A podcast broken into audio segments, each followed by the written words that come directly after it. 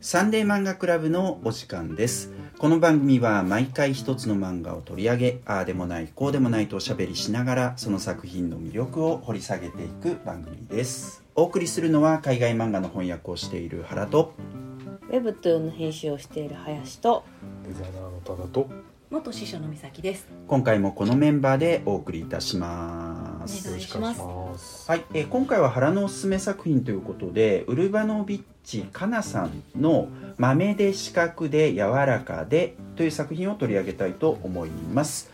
はい、えーまずは概要ですね。えー、とこの作品は、えー、ともう一回言っとくとウルバノビッチかなさんの「豆で四角で柔らかで」という作品ですけれども今のところ上巻だけ単行本が出ております。でリード社から出版されておりまして今年2023年の巻ですね。奥付け上は4月20日発売ということになっていたかと思いますもともとはトーチウェブですね。トーチウェブで結構前で2020年5月から2022年10月にかけて配信されたもの、で今も連載中ですね。で巻末に単行本巻末に予告があって月刊は2024年春発売ってことでね1一年ま越しはい、1年待たなければいけない、えー作品なんでああのこの作品このタイミングで取り上げようかなとこういうふうに思った次第ですね。はい、えーで、えー、と今も東中ウェブでも読めるんですけれど上巻に収められているその1からその4まで、えー読めるのとあとは月刊に収録されるその16以降かな、えーが読めるという感じになっております。はい、で、えっと、連作短編という形になっておりまして、えっと、世界観はまあ共通してるし登場人物何度も出てくるんですけどねただまあ短編集なんであらすじが結構言いにくい。えーそういう作品ですね。えーで、えっと、上巻にはその1からその15まで収録されていて江戸のさまざまな情景が描かれていく、えーそういう作品ですね。で大体初夏ぐらいですかね、えっと、その1が始まって、えっとまあ、1年回って夏とかそれぐらいまでかなっていう雰囲気かな。はい、で目次を言っとくと、まあ、あの目次言ってもちょっとわからないかもしれないですけど飛脚うん。夕立うん。ところてんお月見うん。朝毛火消しうん。すす払い年始めうん。雪見酒梅見潮干狩り畑仕事梅仕事爆笑うん。まあ爆笑って本を晒すことですね。えっと本の虫干しのことですね。それからお弁当とこういうような形になっておりますね。季節感とかねあとは何ていうか日常感とかがすごく感じられるタイプの作品なのかなとこういう印象でございます。はい、えっとそしたらえっと皆さんのね感想をちょっと聞いてみたいですけれども、えっと美咲さんどうですか？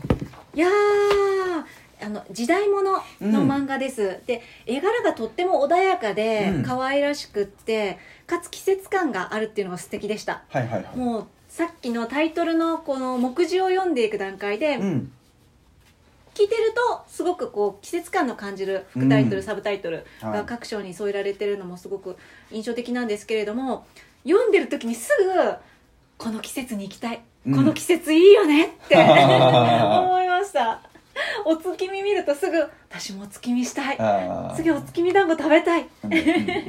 でなんかこうおにぎりとか持ってこう春の先に出かけたりするとはい。私もおにぎり持って出かけたい。すぐ思わせてくれるような親しみやすくてあの素敵だな季節っていいなって思わせる作品でした。でその根底はこの書かれている方のうん。江戸に対する解像度の安定力を感じました、うん。私はあのこの作家さんのウルバノビッチカナさんのことを初めてこの作品で知ったんですけれども、そういうこの方がどういう方かを知らなくても絵とか世界からこの人多分あやふやに書いてないなんていうかあやふやなものをあやふやなままじゃなくて、うん。この江戸をちゃんと描こうとして書いているっていう安心感をうん。なぜか感じながら読んでいました。でその安心感は最終的にあのこの単行本の最後の方に収録されているおまけ漫画で、はい。ちゃんとその著者のことに触れられており、非常に私はもうあのあれです席からガタンってなってブラボーブラボー拍手する。スタンディングオベーション。はい、気持ちになりました。全美咲が感動本当です。本当にそんな感じで、あ、なるほど。ここういうこう努力そしてはい。調査した方々のことをちゃんと書いてくださってるありがとうっていう気持ちもありましたしだからこそ、うん。あの知らない私が突然読んでも不安なくこの江戸の流れる雰囲気景色がいいなあこういう空気感いいなって思ってくださあ思わせるような作品に入ってるんじゃないかなと思いました。うんうんんというわけでとってもあのいろんなものが美味しそうではあなんかこの江戸の風浴びたくなったなって 思いました。はい、ありがとうございます。ははいい、あのちなみにウルバノビッチえっ、とかなさんですね。うんえっと東京出身だそうで、えっとうん漫画イラストアニメーションなどを手掛けるクリエイターっていうことですアニメね。ーション？はい。で、まあ漫画のお仕事めっちゃいっぱいやってるわけではないと思うんですけど、うんえっと著書に絵本とかもあるみたいで、うんこれ海外でも出されてるのかな？うんで、えっと著書にまあえっとこの作品以外で言うと。うんポンコさんの暮らしのハテナっていう作品が、これお漫画だと思う、うん。これは三島社っていうところからから出てる。うん。であともう一つトゥーバージンズから出てるさ、えっと、アンソロジーがあってこれななんて読むんだろう。俺まだ読んでないんだけどうん。日月実誕って読むのかな？実月実誕っていうのかな？うん。お日様の日に月に12誕うん。誕ってあのごんべんのあのちょっと難しい誕ですね。道草さんでやってたそうそうそうそうそうかな。うん。はいで、えっと、それで旦那さんがマテウシュ・ウルバノビッチさんっていう、えっと、方だそうで、えー。あのこの中にもおまけ漫画で出てきますよね、うん旦那さんね、あ出てきます。はい。っていうそういう方だそうですね。はい。まだだから漫画もあのそんなにはないと思うけれどもでもすごいクオリティっていう印象ですよね、うん。はい。えっ、と多田さんいかがでしたか？あ面白かったっす、うんまああの率直に言ってえうめえやっぱ絵描く人からして絵うめえって感じなんだ。うめえって感じですね。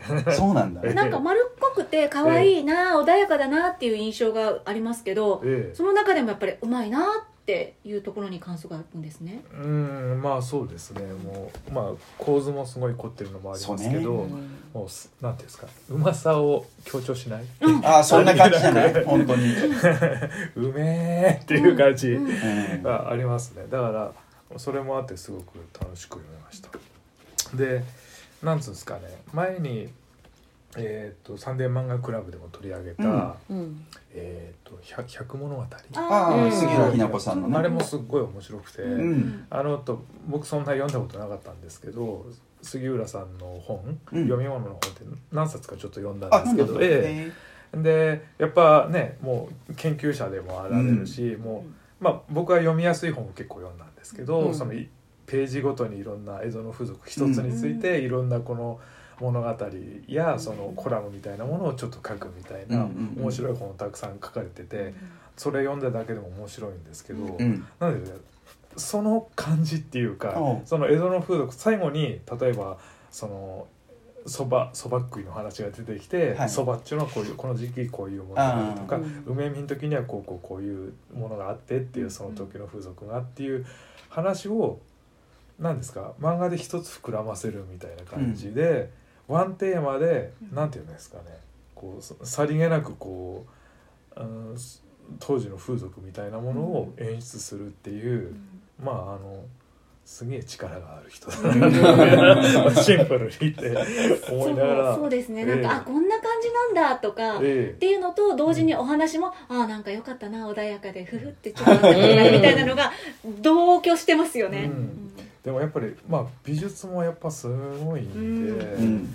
おそらくリサーチなんかはめちゃめちゃ手間がかかってんだろうな。絶対かかるよね。そしてでもさこれやっぱ書く人ってそれがないと書けないよね、うん。怖くて、うん。きっとでも下手するとそれってまあ逆に言えば研究者に行かれた方もそれでいたわけですけど、うん。調べることに一生懸命になってうん。作品にならないってことは得てしてすごくある、よくあることだね。よくあることよくあることだよよくあることね。しかもなんていうんですかね。合ってたとしてもそれ面白さにつながるかっていうのはまたちょっと別の問題だと思うんです隙間にしか届かないものになっちゃうっていうのは結構よくあるんですけど、やっぱそこは、ま、漫画のうまさっていうかえキャラクターとかだったりがうん結構必要だったりするんじゃな？ってえそこをドヤーって出さない品の良さ、品がいいよね。品がいい、うん。うん。そこがやっぱりこの漫画をこうなんて読んでて気持ちよく読めちゃう、うん。こうなんていうのすごい安定した力があるうん。作品、なんかさ、えええ一番最初にあのこう煮売りっていうさなんかこううなんつうの料理してる。だから似た料理を売ってる人、が出てくるじゃない、ええそこにあのなんかこう看板みたいなのが出てくるんだよね、ええこの煮売りっていうさしゃもじみたいな形の、うんここれこういうのが当時あったのかな？ああったんだろうなとか。浮世絵とかに載ってたりするのかな？あなるほどね。最初はかなりねやっぱりこの設定の部分だけあってすごい書き込んでる部分があるけど、やっぱりだいぶね後半いや相当その構成とかは全然力を抜いてないと思うんですけど、うん。よりこうなんていうんですかね当時の自然光の入るような感じで、うんうん。なんですかね漫画としての情報がすごくこう整理されていくうんっていう気持ちよさもすごくだから光の演出みたいなものもすごく光の演出が本当素す晴らしいごですね、うん、だからどんだけ考えてこれはこれねを構成してんだろうっていうのがやっぱりみんながやっぱ感心してしでやっぱりそのねその荷売りのおばちゃんの話出てくるんですけど、うん。そこの話がやっぱ中心になってくる、あとねおおっちゃんの方がそれで、うん出前であの抱えね持ってっていう話が出てくるんでまあ食い物が中心に出てくるんで、うん。あのべらぼうに腹が減る。なんあか食いたいたいなそうです。ね感じですよね。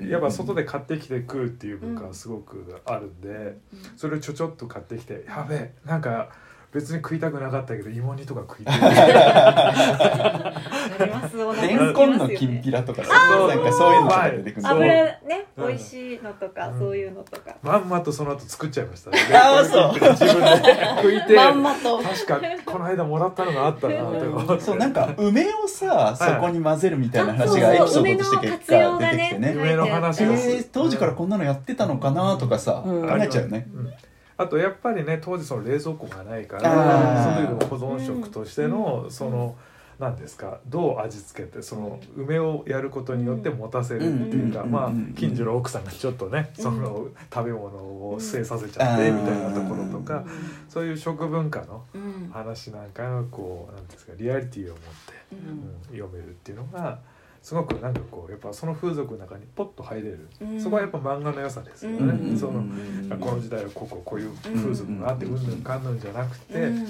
うその瞬間からその世界に入れるっていうのはやっぱりすごくこう敷居の低い漫画だけど、うんなんていうの情報量はものすごいしっかりしてるっていう感じで、うん。もうすごく楽しくぜひあの下巻もよ中中間なのか下巻なのかあ下巻みたいね。あ下巻です。か中があるとは書いてない。でも増えたりするかもなそうですね。それでも嬉しい。可能性はありますね、ええ。もうこれだったらいくらでも読みたいな。なるほどね。ええすごく面白かった。はい、はい。ありがとうございます。林さんどうでしたか？私今のうん。多田さんの話聞いてその光表現がいいみたいなの聞いて、ええ。私 Kindle 読んでたんですよ。おいあ私そうかって正直思ってたんですよね、ええ。で今紙版見たんですけど、紙で見ると確かにいいなって、紙質の問題、紙いや多分ね Kindle だとやっぱその字白いよね字のうん。そうかも紙ねがすっごく白いか白いよら、正直あの Kindle で見た場合の話ですこれから話すとは、うんもうちょっと奥行きのひあののね。暗さとか、うん。その眩しいも、うん。太陽の眩しさなのか、うん。季節のうん。濃淡はちょっとこれそんなに正直うまくないなってか桃と万字と比べちゃったんですよ。なるほどね。桃とまあちょっとフ万ラットに見えます確かにそうそう。うん。桃と万字は Kindle で見ても、うん。本当になんか夏の湿気とあの濃い影とかがうんめちゃくちゃに表現されてるかなら。ちょっとそれフェアじゃないなって思うんですけど土ちょ壌が違うって感じですそうそうそうそうねジャンルもちょっと違うし、うん。比べちゃってたんですけどやっぱ紙で見ると、うん。さっきの多田さんの納得しました、うん。なるほどね。やっぱ桃と万字の方がもうちょっと線が多いっていうかさ、うんなんか濃いよな。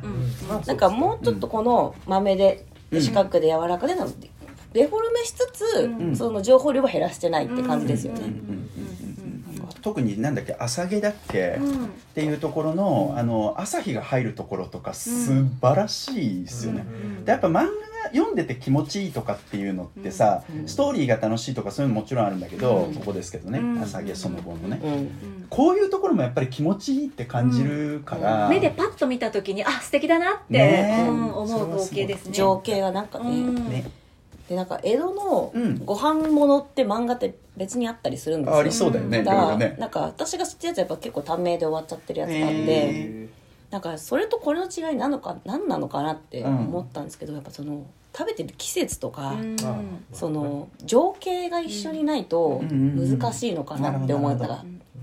生活の感じとかね、から唯一なんかその我々は生活しかも全然違うからうん。知らないじゃないですかね、うん。でもなんかお食べてるものは同じって、ーうん。うんやっぱ結構その江戸時代とじ今の現代の我々を結ぶすごく非常なうん。大事なうん。ものなんだなって思いましたね。そしてあの食べるっていう行為もそうですし季節自体は私たちは変わらないのうん、で、そうそうそう。そういう普遍的なものの組み組み合わせの中に当時の風俗を入れてることで、よりこう入っていきやすいのかもしれないですね。なんかさあの登場人物の一人が、あのほらえっとは梅見に行く時だっけ、うんうん。あのなんかこうおにぎり持ってね、うんうんうんであのちょっと川辺に行ってうんみたいな、あの時のちょっと肌寒さみたいな、うん。でもこれから暖かくなってくるのかなみたいな気持ちみたいなものと、うん。そうん。外で食べるっていうのとかすごくなんかこう幸せな気持ちになりそうますよね。そうだから多分その食べるとうんそれがセット、うん。他のそれまでのお膳立てうん。が非常に大事だなって、うん。これ別の作品でも同じこと思ったんですよ、うんうんうん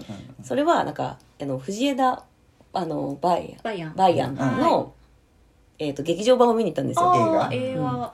で本当ねあのーまあ使用記人って言って悪い人をうん。実はこう暗殺するお仕事の、はいはい。昼はあんまこあんうまあんまやって は夜は時々殺す。うん。うんうん念仏の鉄みたいな。ですねでなんかねキュンとしたところがあったんですよ。うん。それ何かっていうと同じ使用記人仲間の人のうん。家に突然行ってうん。なんかご飯を作ってもらうみたいな。うんでそこでなんとかさんはあのいつも料理が上手だねみたいな、うん。でなんかまた湯豆腐かいみたいな、あでなんか寒くなってきたからねみたいな、うん。でそこでなんかこう食べた後寝ちゃって、なんかこう布団をかけてあげるとか、うん。なんかそのなんかやっぱなんですかね今冬で、うん。かつ寒いんだなみたいな、うん。で友達の家に寄って、うん。なんかしっぽり食べるみたいな、うん。なんかそれ含めてすごくなんかもうだからキャッチフレーズ作るなら時々二人で食べて殺してって。まあでも確かに池上さんの小説ってそういうの多いよねなんか無駄にそば食ったりそうそう。であまあ別冊であるらしいんですよ。そうその食べてるところばっかりやってる漫画もあるらしくそなるほどね。そう。私しに食ってみよう。うみたいなそう。そうそうそうそう。だからそのでも単に食べてるのが多分いいんじゃなくてやっぱそこの状況だと思うんですよね。だからね一人ね殺してきた後に寄ってんすよ。あしっぽりそうそうそうそう。だから家がなんかうん。しかもなんかこれ本当どうでもいい情報なんですけどしかも結構自分家からまあまあ遠いらしいんですよ。その友達の家。わざわざそうわざわざでも疲れて仕事をしてちょっと殺した後に寄ってなんかもうで疲れてポッて出してくれるなるほどね。あったかいお豆腐みたいうん。なでもなんかわかるじゃないですか。なんかちょっとその疲れた時にうん。いい感じのお豆腐しかもちょっとこう鰹節削粗めに削ってくれてるみたいな。なるほど。からそこのなんか女装込みじゃないと多分ね面白くないんだなと思いましたそっかそっか。江戸のご飯をね。あの説明する時に。なるほどね。そうそう。なるほどね。っていう意味でもこの豆で四角で柔らかではその女装がすごくうまいなみたいな、うん。食べるまでの。そうっすね。うん。思った次第です、うんそんなにね今見て豪華な生臭ものみたいな食い物は出てこないじゃないですかうん。わりかしうんーうんなんなら庶民的な食べ物ですよね。肉類出てきてない。あうなぎが出てったぐらいか魚。そうですね。何出てましたっけ？うなぎちょっは出てたね。のあの屋台とかな？とかうなぎとアジもありましたね。あそっかそっかあとかも魚がねやっぱそうだね。で本当さ魚以外タンパク質ないんかっていう。まあね、うん。めめメイン飯でねっていう感じではあると思うんですけども、うんうんうんこの中ではすごく美味しくそうに見えますよね。はい。うん。まあそうですよね、はい。まあ、とてもあの魅力的な漫画かなっていうことで食べ物も本当にいろいろ出てきて、まあ、あの今言ってない中で言うとところてんとかもすごくうまい形でね、うんなんかこう暑い盛りになんかこう油を買いに行かなきゃいけなくなってね、うん。でその油売りが、うん。えっとなんかこう弟かなんかを、うん。えっとところてん屋やってて商売今教えてるんだって言って、うん。その暑い中で売っていくみたいな話とかね、うん。そういうのも出てきたりするわけですね。うん。はい、あと、まあ、そもそもこの物語の舞台となってるのがあの作品の中でちょろっと書かれてるのが本所深川あたりのね長屋なのかな。うん。うん。長屋でいろんな人たちがそこにいて、うん。で、えっと、まあ、そのなんだっけ荷売りの人たちを中心にお話が、とかねえー、と作られていくみたいそなんなにねあのお金があったりとかそういう感じの人たちはじゃないですよね。町の方たち町の人たですねち町人お侍さんもいるけどやっぱりあんまりねそうですね。あ そうね。畑作ってたりするタイプの、うん。ね、ええ。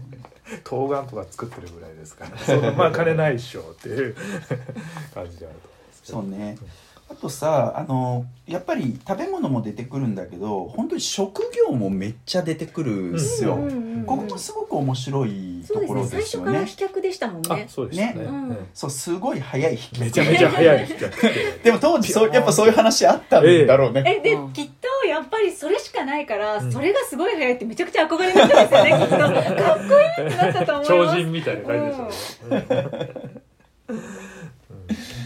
そうなんですよね。で、えっと、この作品ってあのある一つのエピソード、まあ、数ページのエピソードですけどその割に、まあ、さっき多田さんも言ってくれたけど、えっと、ええちょっとなんかこうなんていうの？豆知識みたいなね、うん。のがあのカットとあとセリフセリフっていうかあのコメントで、一ページね。ね、入るわけですけど、うんでそれによるとその飛脚なんかは、えっと、手紙や荷物を持って、えっと、飛脚問屋で料金を払うと、まあ、飛脚問屋っていうのがあったんだとかさ、うん。えっと、町飛脚が届けてくれると、うん。特急便は宿場で中継ぎをしながら江戸から京都まで2日半から4日ほどで運ぶってこれ 大変だよねすごい。ね。ってなかなかですよ。ね。超特急もいいとこだと思います。超特急。すごい。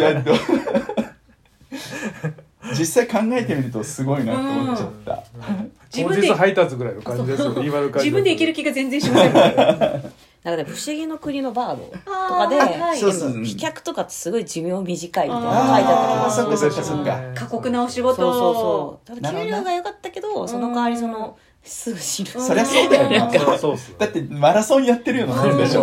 フルマラフルマラですよ。フルマラソンなんて何回もやったら死ぬよ。それはまああと派手なところで言うと火消しがちょっと出てあーそうですね。っていう感じあこれも桃とまんじと被るっていうことだけど。まあでも江戸には江戸だから。うん。そうだ欠かせない。スター職業ですようんうね。んうん。そうだね。でもあのやっぱ他にもいろいろ出てくるけど、ん。まああこんなのあったんだっていうのはすすき売りとかさ。あスキュリ出てきますね。あこんなのあったんだみたいなね、うんすき売り。それからあと、えっと、差配人っていう言葉が出てきて、えっと、借地とか借家を管理する人。だから多分長屋をなんかこそう全体を治めてる人ですかね。うんうん僕は全然知らなかったけどそんなのがあるんだとかさ。うんうんあと木戸番とかね。うんあ木戸番の話も出てきましたうん。あとはどうだろうな。あとなんかこう縁日かなんか正月かなんかだっけ。うん。そこで暦屋とか雨屋とかね。うんはいはいはい。宝引きとかね。出てきたりしますけどね。えそれからあと苗売りあこんなのもあったんだ。うんおひゃあのうんお侍さんがねうん。そっから買ったりするわけ。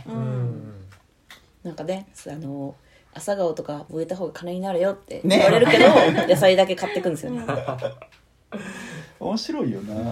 今の種屋さんみたいなのね多分そうね。の原型でしょうね多分ね。うん。今だったらでもホームセンターとか行くんじゃねえの？みんな。あでもやっぱそう育ててるところで買うとホームセンターより質がいいです。あそういうもんなんだ。なるほど。うんなるほどな、うん。そうか。か100均で種だけ。そうそうそう。やっぱり息息悪いなみたいなホームセンターで。ああそういうもんなんだね あります。なるほどね。その時のお侍さんのお顔が何にも言わずニコって笑うじゃないですか、うん。これでどうこう言わずにこの飲み込んで自分の中で考えてるタイプなんだなっていうのがすぐ分かったりして、うん。そういう表情とかやり取りもすごく素敵だなと思いました。確かに確かに、あの割とシンプルな顔立ちで描かれてるけど、その人の性格とかが伝わってくるような演出とかで,、うんですよね、うん。確かにね、人間味ある人たちばっかりうん。で、それでいて決して悪い気持ちにならない、う うん。ん、いいなと思います。本当にそうだよね、うん。まあ顔もなんかこうなんつうの庶民的なふ古いアジア系の顔っていうか、うん。モンゴロイドの顔、いい感じに漫画風に落とし込んでるのはやっぱうまいなと思います、うん顔のパターンがすごく多いですよね。あそうですね。あそうそう皆さん個性ある、うん。それがいいのかも。確かになんかそうむずいっすよ。江戸漫画ってみんなちょんまげだからさ、うん。髪の毛いや画力がないとなかなか実は難しいんですよ、でバストアップも大体みんな似てますからね。男女さえ似てる。そうだからね書きちゃんとこのデザイン上で、ええ。あの整理されてるっていうのは本当素晴らしいし、うん。意外とそんなにたくさん人出てないんだと思います、うん。メインの人は、うん。確かに確かに。そこも交通整理力がすごいんだなって、えそうね。でもそれをさなんかこうすげえ分かりやすく最初から説明していかないところもちょっと粋ああですよねあのキャラの何々ちゃんみたいな立て方はしてないっぽく見えますよね、なんかさそれこそ、えっと、二売りのあの奥さんの方はお松って最初から言われるのよ、うんでもご主人の方は名前最後になってようやく出てくると思う、うん。ああそっかそっか。角蔵なのか角角蔵かな。うん。角蔵かな。角蔵だよねとかね、まあそこちょっと面白いなって思った、これ興味本位の質問なんですけど、うん。私結構これまでにグルメ漫画いっぱい取り上げたじゃないですか、うん。でこれ私が「えこの絵の料理美味しそう」って言ったら結構原俺さんは結構批判そう否定する。あそうそうでもへーなんか林さんが言う美味しいわと思うへこれは美味しそうに見えるこれは美味しそう。そうって考えると画力じゃないんだよな。何なんだろう。あこれ細密さではないってことですか？あでもね、うん。結構典型的なのは、うん。手に豆腐を持って切ってるシーンがこの豆腐のシーンはすごく魅力的に見えた俺には、どこだどこだちょっと探そう。最初の方ですよ最初の方ちょっとこう掛けがあらって画力っていうよりもその多分演出でうんおいしその原さんポイント的にはお美味しそう美味しくなさそう決まるってこと。えっとその後かあ50ページ。あうん朝毛っていうところだな。はい。まあでもやっぱうまいよね。水の中に入ってる豆腐の感じとかもめっちゃうまいし。まあプンとプンってあっちゃプンって入ってるの、うんうんあでそしてオノマトペもすごく可愛いチャーミングですね。うん。そうそのお豆腐突きるシーンなんかトフントフンですそうとふんとふん 柔らかそう。なるほどね。そう。ちょっと気になってたのですなるほどな。これはじゃあ合格。合格とかそういうレベルじゃないっていうか美味しそうです美味しそう。美味しそうですよね原さんの美味しそうに火をつけた。これはなかなかないことですよ。あ そんなこともない。このお弁当の俵型のおにぎり？うん。はいはいはいこれの描写すっげえうまいなと思いました。そうなんだね。米の感じとあこれね具の入り具合の書き込み具合。なるほどなるほど。ここは省略してこんだけ書くよみたいな。さうんうん。米粒もねいくつか書いてくる技ありみたいな確かに。そう省略の仕方がうん。確かにうまい。うんなるほどな。線の選択の仕方ですかね。まあ、照りの感じとかもね、うん。ちょっと和食とかにありがちなうん。照りの感じとか、腹減ってきた。そういう漫画です、うん。夜中読むとき注意ね。確かに。飯トレ飯テロになります。明日お米炊いて食べようって思う。あそう確かに。それはあります、うん。それはありますね、そうですね、やっぱあの本当に絵の魅力はものすごく、えっと強くあるかな。で四季を感じられるような色彩とか光の感じ、うん。あと時間もすごく感じられる、でやっぱそのさっきの朝毛の時にさ、えっとそのお手つこれなんていうのお手伝いさんっていうか住み込みの人がうん。料理とかやってる。でまだ暗いっていう感じもちょっと伝わってくるじゃない、うん。影がかかってて。でそこにさ奥さんが戻ってきて、えっと朝湯を食べ浴びたんだよね、湯屋に行ってきたとかさ、うんその辺の感じとかも含めてすごく素敵なのが、うん。そのひ光の感じとかからもぜずっとなんかこう伝わってくる感じがするんだよな、うん。うん。うん。うん。それはすごく魅力的だと思うちなみにあのさっき職業の話がだいぶ後半まで行ってあれだったんですけど私的にはあの本屋さんがね。出て爆笑。爆笑ね。はい爆笑っていうのでまた私あの拍手。本に関わる人としては。そう嬉しい。やっぱりあの江戸ってそういう出版文化とかが花開いた時期でもあるので、そういう形があの描かれるのすごく素敵だなと思いました、うんなんか大河が今度大河ドラマがそっち方向なんですよね、あそうなんだ。はい。いうこともある。あの再来年とかやりますよっていうのだけ出てる感じなんですけれども。そうか。貸本屋なんだよね、しかもね。あそうですね。なんかいっぱい手入れしてましたね。私の知らない手入れ方法もあってすごくこれどれどういうところからこのあの油のついたものをこう取り除く方法が書いてあってああ。これ私聞いたことなかったのでど。どういう感じでやるのかすごく知りたいそれはい。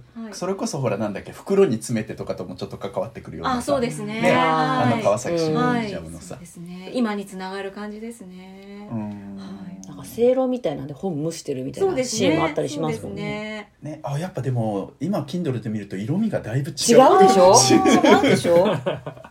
電子だと真っ白な感じとそうそう白いよね。本だとやっぱりちょっとアイボリーなのと本当にすっごく微細なんですけど多分紙独特の風合いとかが情報として乗っかってる感じはしますね、やっぱちょっと茶色がかった紙でうん。トーン乗せてるぐらいが陰影は多分一番綺麗に見えるんだと思います、なるほどな。それってどれぐらい作るかは計算してるのかね。初出はだってウェブですもんね。そうだよね。ん。まあだからかどうでもどうなんだろうね。わかんない。うんうんうんうんわかんないな、うん。